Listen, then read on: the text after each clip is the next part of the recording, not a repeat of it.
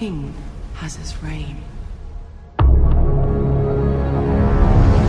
And then he dies.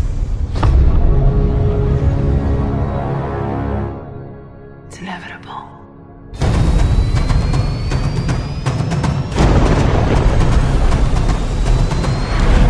Prometheus has landed. These are ancient civilizations that were separated by centuries, and yet this same pictogram was discovered in every one of them. They're smiling. I think they want us to come and find them. We're all here because of a map you two kids found in a cave. Not a map, an invitation. From whom? Please tell me you can read that.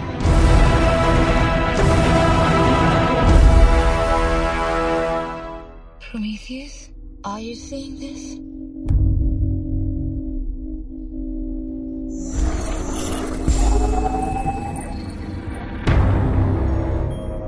Whatever that probe is picking up, it's reading life form.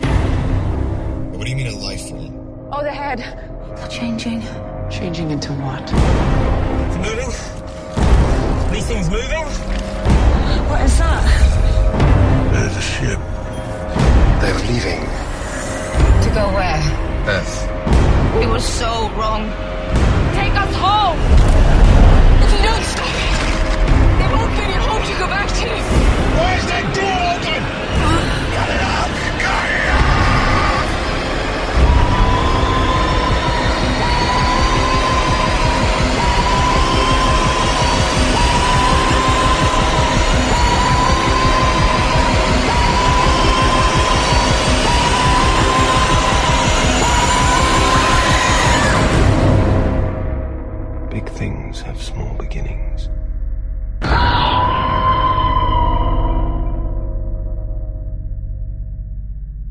می‌رسیم به اولین پرونده ما تو این پادکست و که اولین پرونده اونم به ریدلی اسکات و به طور خاص ریدلی اسکات پرومتوس و الین مربوط میشه.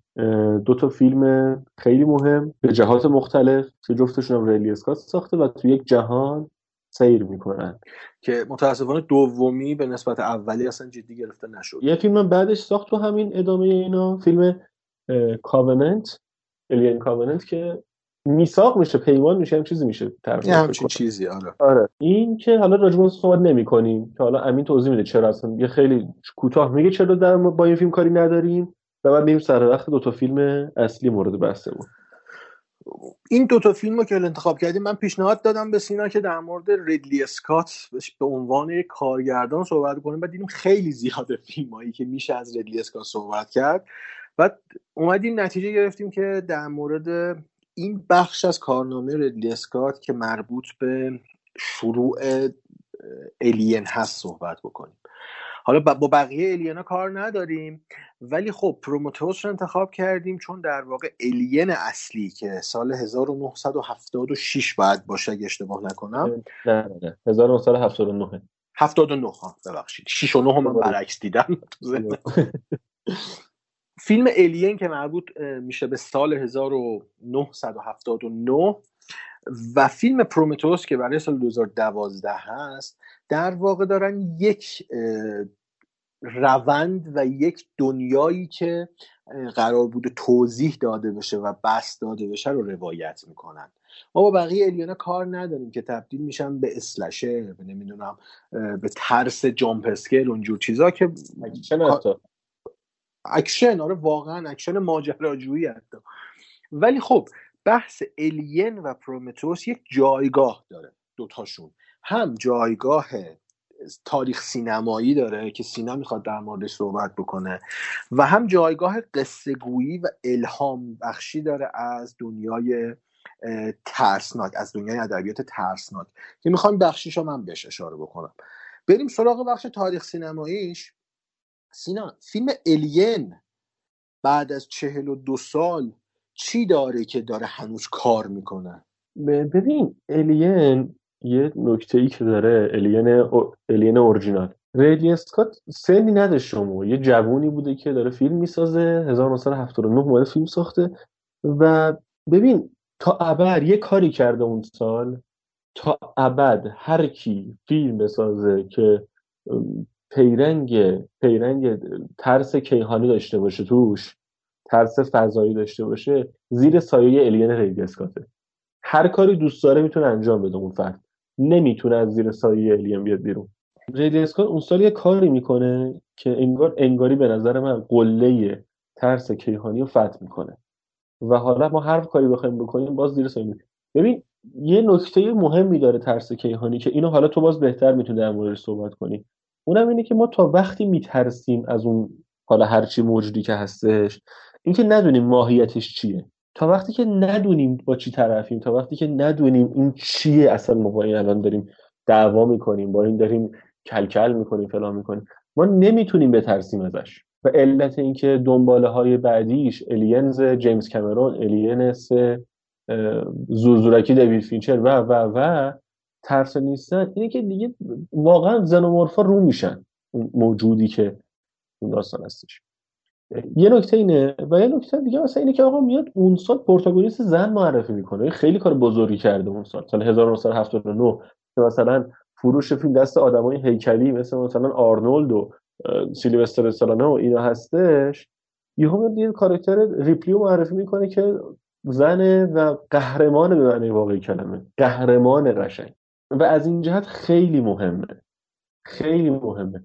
ببین اینکه چرا مثلا مثلا بعد از این همه سال به قول تو بعد از 41 سال 42 سال بعد از چهار دهه فیلم هنوز کار می‌کنه برای اینه که اسلوب کاره. ببین به همون دلیلی که سایکو هنوز داره کار می‌کنه به همون دلیلی که حتی می‌تونم شاینینگ هنوز کار می‌کنه. خیلی فیلم مهمه. حالا یه ذره تو بگو تو من متکلم وحده نباشم و دوباره من میام. ببین بحث از ترس کیهانی شد و اینکه چیستی یک موجود یک فرایند یا یک اتفاق باعث ترس میشه. تا اینجاش اوکیه. یعنی این اسلوب فیلم ت... یعنی فیلم های ژانر ترسناک و وحشته. ما باید بدونیم با چی طرفیم و باید بترسیم. ولی اتفاقی که توی الین و بعدش پرومتوس به شکل عمیقتر میفته اینه که از چیستی گذر می‌کنه و به چراییه می‌رسه.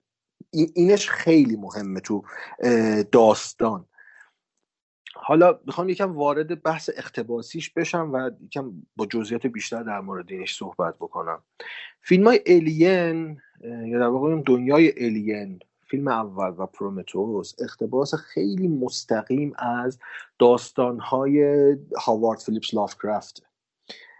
و اون جهان استورهی که لافکرافت خلق کرده یک ترس کیهانی به ما معرفی کرده و به ما نمیگه که با چه چیزی طرفیم. اینش خیلی مهمه. و حالا من برای هر دوتا فیلمم دوتا یادداشت نوشتم. حالا بعدا شاید حالا لینکش رو گذاشتیم تو کپشن اینا. کامل اونجا توضیح دادم. که این چراییه چیه که باعث ترس میشه. تو ترس کیهانی تو مخصوصا اختباسش در قالب سینما اینجوری نیست که ما ببینیم چی داره ما رو میترسونه. ترس کیهانی لافکرافت دقیقا توی متن کتابش هم اینجوریه که ما نمی‌دونیم که چیه اون طرف مقابل نیروی مقابل چیه و چرا هست اصلا هست چرا وجود داره و این چراییه باعث ترس ما میشه. این چراییه در قاموس و ادبیات لافکرافت باعث میشه یک سری ابزار خلق بشه در داستان. ابزارهایی که ما تو داستان لافکرافت به عنوان کالت می‌شناسیم. یک سری گروه هایی گروه های خیلی تاریکی که دارن این موجودات ناشناخته رو میپرستن و در واقع ارتباط دارن با این موجودات ناشناخته. اون اتفاق اون کالته باعث ترس بیشتر میشه اتفاقا. یعنی یک لینکی به وجود میاد از من عادی من انسان عادی در داستان با یک ترس فراتبیعی کیهانی که هیچ ارتباطی بین من و اون نیست. ولی یک لینک این وسط هست که ما رو به هم متصل بکنه. دقیقا این اتفاق توی این فیلم الین و حتی پرومتوس میفته. تو الین ما شخصیتی داریم به اسم اش که یک رباته. و در میانه های داستان متوجه میشن کاراکترها که این یک رباته. در فیلم الین پیشینه رو نمیگه به ما. این بیشتر به قول تو کلاسیک ترش می‌کنه. ما نمی‌دونیم این سفینه فضایی از کجا میاد. این مسافرهایی که کنار هم هستن چرا اومدن؟ و داریم تخمین می‌زنیم. اینا یا متصل به یک قدرت بزرگن که اومدن در فضا دنبال چیزی بگردن یا, یا از طرف یک شرکت تحقیقاتی میان که یک چیزی رو پیدا بکنن. اینا حدسیات ماست به عنوان بیننده. ولی این روند وقتی می‌رسه به پرومتوس به ما پیشینه میده. در فیلم دوم برای ما یک گروه تحقیقاتی رو نشون میده که پیشینه دارن و از طرف شخصی به اسم ویلند معمور این میشن که بیان در یک, سف... در یک سیاره ای در یک کهکشان دیگه ای و دنبال یک چیزی بگردن که این ویلند سالها دنبالش بوده. حالا تو پرومتوس داره به این اشاره می‌کنه که اونها انجینیر هستن مهندسان انسان هستن و اما خالقان انسان هستن. اونجا کاملتر میشه و ما می‌دونیم با چی طرفیم. ولی باز هم در اون چیستیه که وقتی برای ما حل میشه دوباره یک سوال بزرگتر به وجود میاد که این چرایی داستانه اصلا اینا چرا هستن؟ چرا هستن و از کجا هستن. این ترس رو بیشتر می‌کنه. یه دیالوگی تو فیلم پرومتوس هست که اگه اشتباه نکنم کاراکتر دیوید اونجا فاسبندر بازی کرده که اونجا رباته نقش اش رو اینجا دیوید داره به عهده می‌گیره. یه دیالوگی بین دیوید همون ربات سفینه با یکی از این همراهانی که تو این سفینه شکل می‌گیره در مورد ماجرای خلقت. که دیوید از این مرده می‌پرسه که شما چرا ربات ها رو خلق کردین؟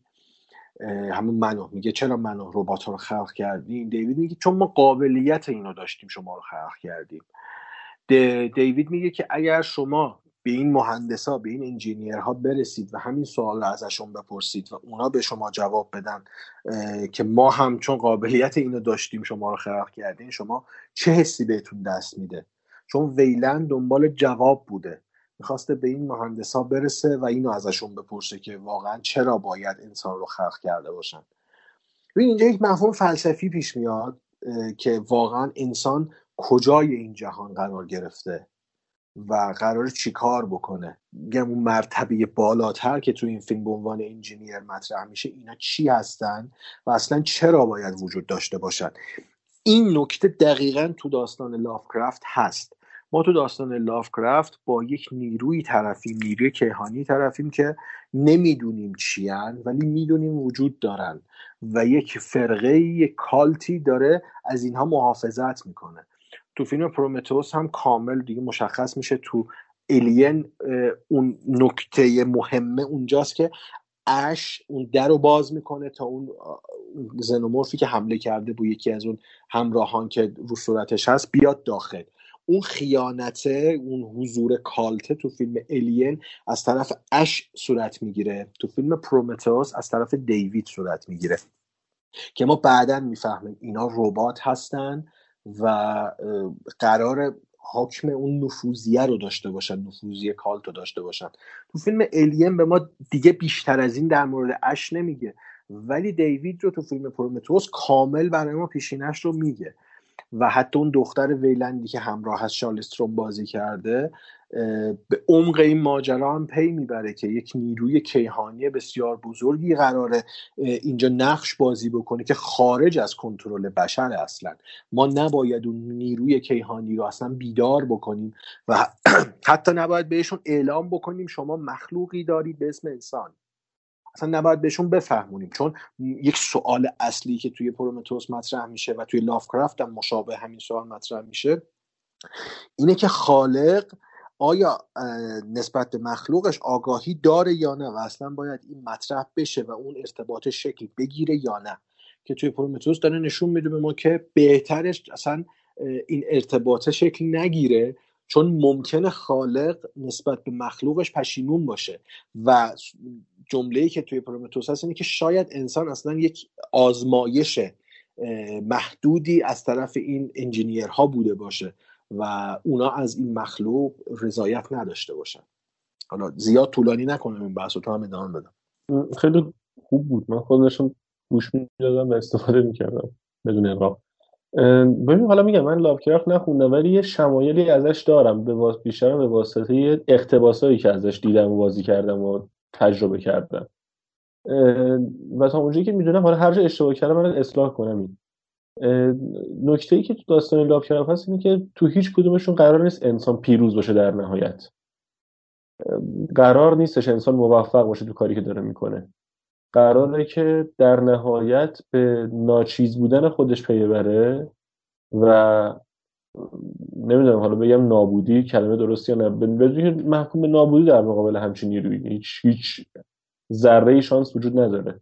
این قضیه تو پرومتوس به طور خیلی واضحی دیده میشه. حالا اینایی که در مورد لاوکرافت هست به کنار من اینو می‌خوام بگم. اسم انتخاب اسم پرومتئوس برای این فیلم خیلی هوشمندانه است. همین حالا احتمالا خیلی از کسایی که دارن گوش می‌کنن اسطوره شناسی خود پرومتئوس می‌دونن چیه. حالا یه بار مختصرا توضیح بدیم ببین اشاره کردی که توی دوتا فیلم یه نفوذی وجود داره یه حالا خائن وجود داره که جفتشون هم مخلوق انسانن دیگه. خود پرومتئوس تو اسطوره شناسی یونان اون خائن است برای اون خدایان اولمپ نشین که به تایتانا کمک کرد علیه خدایان کاری بکنن اینا و در نهایت توسط زئوس به بند کشیده شد اسیر شد. که حالا این شکنجه معروفی که هر روز اما بدنش توسط یه عقاب خورده میشه و روز بعد در انتهای روز دوباره اون اعضای بدن خلق میشه تا دوباره روز بعد زرج بکشه. آره اینم اینم من پارانتز اضافه بکنم که پرومتوس اون ارتباطی که با آتنا داشت باعث این شد و اون اتفاقی که تو گفتی میگم ارتباطی که این حسی که به آتنا داشت. آتنا اشاره کردم که به این برسم آتنا الهه خرد بود دیگه یعنی اون دانش و خردی که آره. مد نظر بود در واقع زئوس پرومتوس رو از اون خرده دور کرد و تبعیدش کرد به یه جای دیگه. و این خیلی به نظرم ارتباط انتخاب اسم هوشمندانه که اسکات داشته برای فیلمش حالا نمی‌دونم نویسنده بوده یا ولی خب جهانبینی اسکاته. یعنی حالا آره. درسته نویسنده خودش نیست این فیلم. نویسندش نیستش نویسنده اریان هم نبوده. ولی کاملا جهانبینی اسکاته. و حتی اگه فیلم های دیگه رو نگاه کنیم این دقدقه اسکات همیشه بوده. یه فیلم دیگه ای داره اسکات که تو این جهان نیستش ولی بی ارتباط نیست تو این حرفی که داریم می‌زنیم. اگزودوس یا هجرت که آره. داشته اسکات از داستان حضرت موسی قوم قوم بنی اسرائیله که چه اتفاقی براش میفته و دید خودش رو کاملا نشون میده تو اون فیلم. با چیزی که ما شنیدیم متفاوته ولی و زاویه دید اسکاته. ما می‌بینیم که اونجا هم نگاهش مشابه همینه. مهم نیست برای اسکات که داری فیلم علمی تخیلی می‌سازه یا یه اقتباس از یه اقتباس از کتب حالا مذهبی داره انجام میده. در نهایت جهانبینی خودش رو داره و اینو مستقیم خیلی مح... به شکل مستقیم وارد داستانش می‌کنه وارد فیلمش می‌کنه. همین فکر کنم اینو با من هم نظر باشی. پرومتوس بد فهمیده شد زمانی که اومد. چون خیلی آره. از من داشتم نگاه می‌کردم قبل از ضبط اون موقع انتشار منتقدا تحویلش نمی‌گیرن فروش آنچنان جذابی نداره و نمی‌دونم خیلی تحویلش نگرفتم. همین الانم به نظر تا الانم دیده درست دیده نشده. و کلا ببین معزلی که سینما با مقوله اختباس از لافکرافت داره همینه. ما کمتر فیلم اختباسی از دنیای لافکرافت داریم که اصلا دیده بشه و تحویل گرفته بشه. و این به سینما بر نمیگرد یعنی مشکل سینما نیست. این محدودیت سینماست که نمی‌تونه ترس نادیدنی رو نشون بده. یعنی در تضاد با ذات سینماست. لافکرافت داره از ترس دیده نشده صحبت می‌کنه. ترسی که روی کتاب خیلی قابل لمستره تا روی تلویزیون یا پرده سینما. اصلا زا این دوتا ذات چون با هم فاصله دارن این اتفاق میفته چرا نمونه های خوبی بوده؟ یه فیلم آخری که مثلا نیکولاس کیج بازی کرده The Color Out of Space اگه اشتباه نکنم یکی از اختبا... یکی از داستان های لافکرافت هم اختباس شده تو این فیلم. فیلم خوبی بود خوب دیده شد ولی خب فیلم بزرگ جریان اصلی مثل مثلا الین ما می‌بینیم الین اومد اون ترس لافکرافتی رو باز تبدیل به یک المان قابل دیدن و لمس شدن کرد. ببینیم اون زنومورفی که هست زنومورف هیچ جایگاهی توی ادبیات لافکرافت نداره که. انگار زنومورف آره زنومورف انگار یک موجودیه که توی اون دنیای اساتیری خلق میشه که صرفا به انسان حمله بکنه. همین اصلا هیچ ارتباطی به اون دنیا و اساتیرش نداره. صرفا اون ترس رو تبدیل می‌کنه به یک سروایول هاره یک ترس و بقایی که انسان صرفا بترسه. ولی از خواستگاهش زیاد صحبت نمی‌کنه تو الین ولی تو پرومتوس این خواستگاه رو مطرح می‌کنه. حتی ارجاعات و سمبول های مستقیم به اساتیر داره. اون شمایل های بزرگ ماسک هایی که دارن. مثلا تو الین یک،, یک سکانس داریم که اون زنومورفه میاد میچسبه تو قالبی که شبیه به پوسته مثلا کتولوه یکی از اساتیری که لافکرافت معرفی کرده. که چسبیده رو صورت. تلفظ این یکی از سختترین چیزای دنیا تلفظ به قول خود داستان کتولو و خود لافکرافت به اندازه انسانهای روی زمین این اسم می‌تونه تلفظ بشه. چون ادبیات یعنی اون زبان استورهی استورهی که خلق شده برای داستان های لافکرافت از سیستم آواشناسی انسانی تبعیت نمی‌کنه. و انسان نمی‌تونه. اون چیزی که لافکرافت تو توضیحات نکرونامیکن و استوره هاش داده اینه. که اصلا اسامی استوره ها رو انسان ها نمی‌تونن به درستی تلفظش بکنن. میگم این شمایل کتولو رو ما توی الین داشتیم دیگه که میاد روی صورت اون فردی که تو اون سفینه بود قرار می‌گیره. اصلا اون یک شمایله یک برداشت نوین از اون اسطوره است.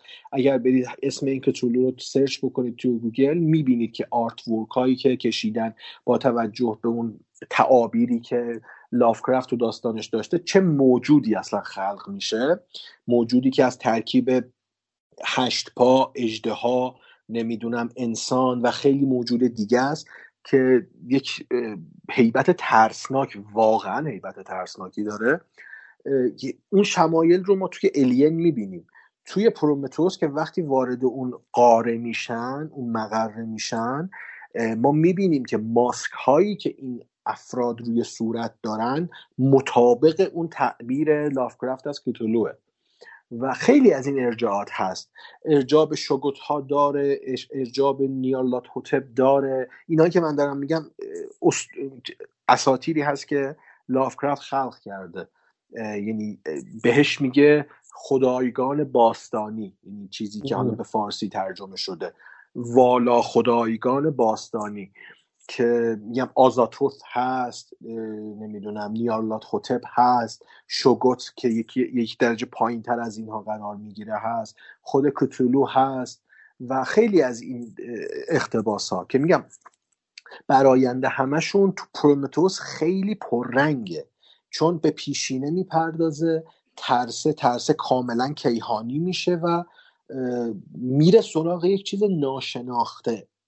و حتی جایی که تو پرومتئوس یکی از اون سربازهای این خدایگان باستانی بیدار میشه و به زندگی برمیگرده مواجهش رو با نمونه آزمایشگاهیشون که انسان میشه می‌بینیم چیه. یک جنگی در واقع شکل می‌گیره به سفینه شلیک می‌کنه و داره اون اسلحه رو برمیگردونه که حمله بکنه دیگه به خواستگاه انسان. که. جلوش رو می‌گیرن و اون سفینه سقوط می‌کنه. الین در ادامه پرومتوس اتفاق میفته داستانش در واقع پرومتوس پیش درآمدی به الینه آره. آره. که اینا میرن روی همون سیاره و اون سفینه سقوط کردن رو می‌بینن اونجا آره اصلا این قضیه به خط زمانی پیش درآمد الین حساب میشه پرومتوس یه ذره من بذار بیام به خود سراغ خود فیلمی یعنی خارج از اون بحث لاکرافت و این آره. یه چیزی می‌خواستم من یه باز ریواچ کردم فیلمو. خصوصا باز تماشا گفتم خیلی مسخره میشه. باز آره یه بازبینی آره. یه بازبینی کردم فیلم ریواچ کردم هم الین و هم پرومتئوس خیلی به نظرم این بود که از نظر سینمای فن و تکنیک سینما هنوز فیلماشون کهنه نشدن. یعنی نه الین کهنه شده شاید حالا اون اون بازی که اون زنومورف بچه توی الین اول داره حرکت می‌کنه در ظاهر شاید حالا جالب نباشه. ببین به اقتضای اون دهه آره به اقتضای اون دهه یک کار خیلی خوب و عجیب غریبی آره ولی حتی اینو می‌خوام بگم حتی من جلوتر برم بگم بعد از یعنی حتی با گذشت چهل و سال هم حتی چهل سال هم فیلم هنوز سر پای به لحاظ فنی یعنی اون طراحی صحنه که اتفاق افتاده دکورایی که ساخته شده اون جهانی که خلق شده به لحاظ فنی دارم میگم. یعنی سفینه تکنولوژی داخل سفینه ارزم به حضورتون مواردی از این دست هنوزم داره کار می‌کنه و هنوزم می‌تونید بپذیری که اون موقع یه آینده خیلی دوری رو دیدن. هنوزم کهنه به نظر نمیاد. مثلا استار وارز حالا درست خیلی قیاس جالب نباشه ها ولی استار وارز که مثلا دارم میگم آقا یه جای دوری نشون میده که مثلا تکنولوژی بیشتر از ما دارن. الان دیگه اون تکنولوژی پیشرفتی اون موقع به نظر ما کهنه است. ولی تکنولوژی الین به نظر هنوز کهنه نمیاد. هنوز خیلی درست داره کار می‌کنه هیچ مشکلی نداره و قابل قبوله. از طرفی پرومتوس مال سال 2012 کیفیت سی جی آی جلوه ویژه بصری که داره جلوه میدانی که استفاده می‌کنه. به مراتب حتی می‌تونم بگم از یه سری فیلم های 2020 بهتر داره عمل می‌کنه. کاملا موافقم باهات. موافق. اصلا منظورم به Wonder Woman نیست. نیست. آره. که میاد کیفیتش رو اون کیفیت فاجعه رو می‌بینیم که اجرا می‌کنه. می‌بینی که اون موقع نشون میده که اینم بگم ریدلی اسکات چقدر مسلط رو تکنیک در کنار اینکه اون جهان بینی اون دید داره چقدر مسلطه. و به نظرم چقدر نسل این مدل کارگردانی کم شده. همین کارگردانه که در کنار اون جهان بینی خاص خودشون و تفکری که مختص خودشون دارن رو فن مسلطن. یعنی الان یا مثلا مثلا دارم میگم ما زک اسنایدر رو داریم دیوید لیچ رو داریم که اکشن خوب می‌سازن. یعنی اکشن جلوه ویژه خیلی خوبی کار می‌کنن اکشن می‌سازن. ولی از طرف جهان بینی ندارن. یعنی تعطیلن واقعا تو این بحثا. واسه زیبا و از طرفی هم مثلا دارم میگم یه سری کارگردانه دیگر داریم که حالا الان اسم تو ذهنم نیست که بخوام بگم. ولی داریم که به لحاظ جهانبینی اون ذهنشون اون دیدگاهشون به شدت زیبا منحصر به فرده. ولی یا نمی‌خوان یا یا بهشون بودجه نمیدن یا نمی‌تونن اون ارزم به حضورتون که این فن رو پیاده این تکنیک رو پیاده کنن. یعنی نسلی مثل جیمز کامرون مثل ریدلی اسکات مثل استیون اسپیلبرگ اینا حداقل در نگاه من به نظرم کم شدن اینا. نیستن. شاید شاید نولان یکی از معدوده باشه که هنوز مونده. و شاید هم بگیم مثلا دیوید فینچر شاید. دیوید آره. فینچر مثلا ده سال پیش. ولی آره. خیلی فینچر مسلطه. دقیقا. خیلی خب ببین من من فکر می‌کنم مشکل اصلی برمیگرده به بحث کارگردان نیست اینجا بحث فیلم سازه چون جهان بینی مطرح شد. من احساس می‌کنم به خاطر اینکه فیلم سازهای معاصر واقعا ادبیات نمی‌خونن. حالا هم تو ایران این می‌تونه مصداق داشته باشه هم توی خارج از ایران مخصوصا هالیوود. ببین الان فیلم های میجر و فیلم های جریان اصلی چی هن؟ یا ابرقهرمانانن یا بازم ابرقهرمانانن. این, این, آره. این فیلم ساز این کارگردان چی می‌خواد؟ سریو خشنه. آره دیگه. یا blockbuster میگم اون مدلی هن یا blockbuster این مدلی هن دیگه. فقط اکشنن یعنی من برای این حالا تو آیتم قبلی هم در مورد فیلم پیس من گفتم. که یک فیلم امریکایی از طرف یک کارگردان غیر امریکایی ساخته شده.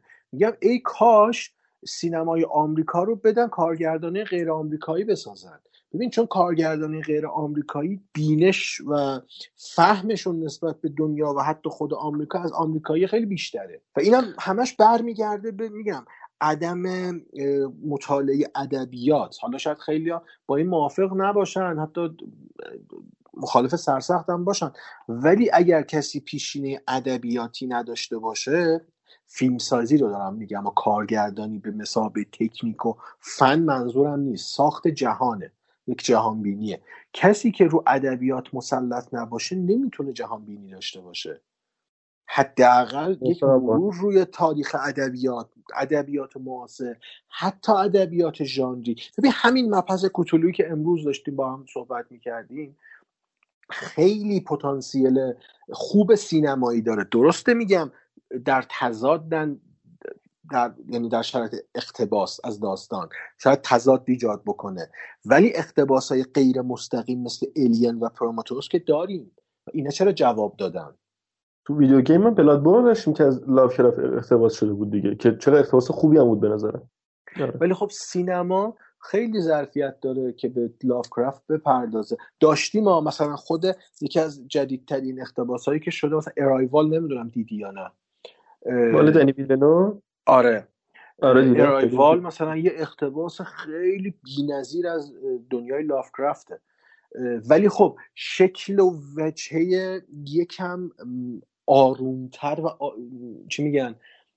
مسالمت آمیزتره خیلی چی بودن؟ اون عزیزانی که اومده بودن تو فیلم ارایوال رو زمین. آره. اصلا تهاجمی نبودن خیلی اصلا نبودن. آره آره, اه، و خب همینش متفاوت می‌کنه دیگه. چه اشکالی داره؟ یک اسطوره تغییر ماه... ماهیت بده به شکل این مدلی حالا وارد سینما بشه. من خیلی اون فیلم رو دوست دارم. خیلی دوست دارم اون فیلم. کلا دنی ویلنو رو دوست دارم فیلم بعد محبوب جالبش می‌دونی چیه؟ باز همون ارایول هم اقتباسه. اقتباس از کتابی به اسم ارایوله که مجموعه داستان کوتاهه. که این داستانهای تاریخی در کنار هم پیش زمینه فکری ساخت فیلم شدن. یعنی اون داستان ارایول ممکنه بخشی از اون کتاب باشه. باز برمیگرده ارجاع میشه به ادبیات. یعنی ادبیات به نظر من نجات دهنده همه چیزه. سینما ویدیو گیم هر چیزی که فکرشو بکنی. ولی خب نمیرن یه- سراغش دیگه. آره یه جمله هست نمی‌دونم از کیه فقط صرفا شنیدمش که در نهایت همه به ادبیات پناه می‌برن. آره. آره در نهایت همه به ادبیات پناه می‌برن. و خب همینه دیگه. واقعا همینه به نظرم. چون تو کامل ترین حالتشه خیلی جلوتر از مدیوم دیگه از سینما یا حالا شکلهای دیگه داستانگویی. آره. اه، و خب چرا که نه واقعا اصلا باید ازش به نظر استفاده بشه. من اصلا یه عده که میگن سینما باید اورجینال باشه مخالفم. لزومی نیست. و خیلی خوبه که از یه منبع چفت و بستری مثل ادبیات بیاد. خیلی از فیلم دقیقا. خب حالا در مورد این دوتا فیلم من اون خواستگاه اسطوره‌ای الین و پرومتوس حالا یکم بهش اشاره کردم. چیزی نیست که یعنی این این جهان اسطوره‌ای چیزی نیست که بشه الان بهش مستقیم اشاره کرد و تموم کرد. یعنی هر چقدر داستان لافکرافت خونده میشن و مهمتر تو بازه های مختلف خونده میشن فهمش متفاوت میشه.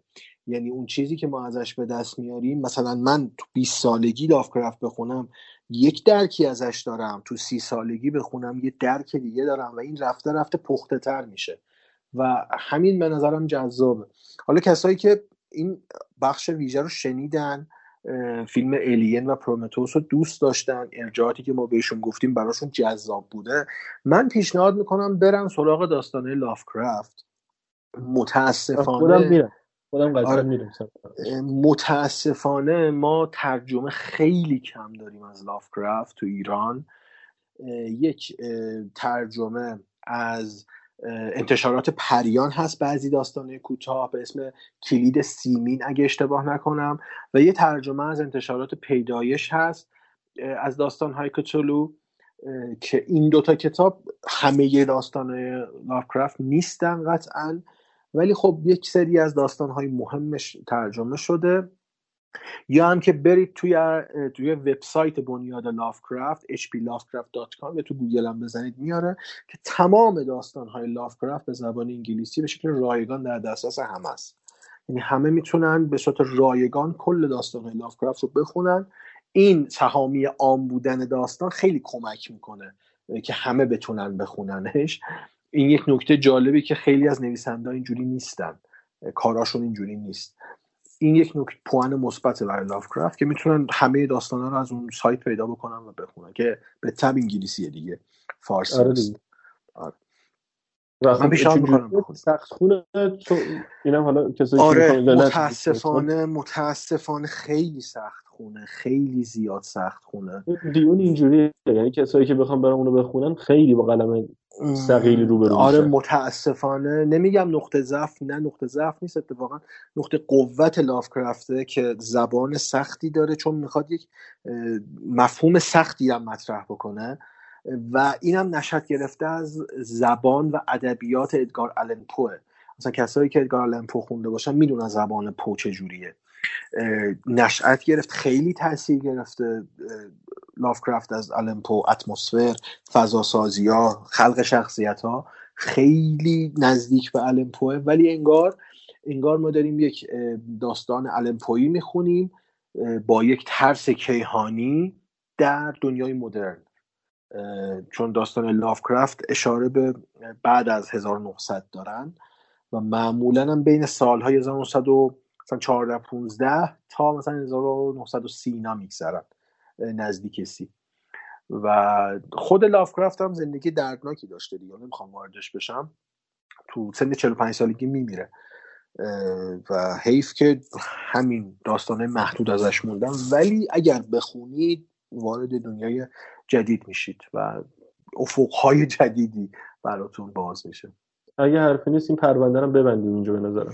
آره دیگه گفتنی رو گفتیم فقط می‌خواستیم به دو تا فیلم مهم ریدلی اسکات که جریان ساز اولی بوده و دومی هم کامل ترش کرده بپردازیم و خواستگاه داستانی و اساتیری اون.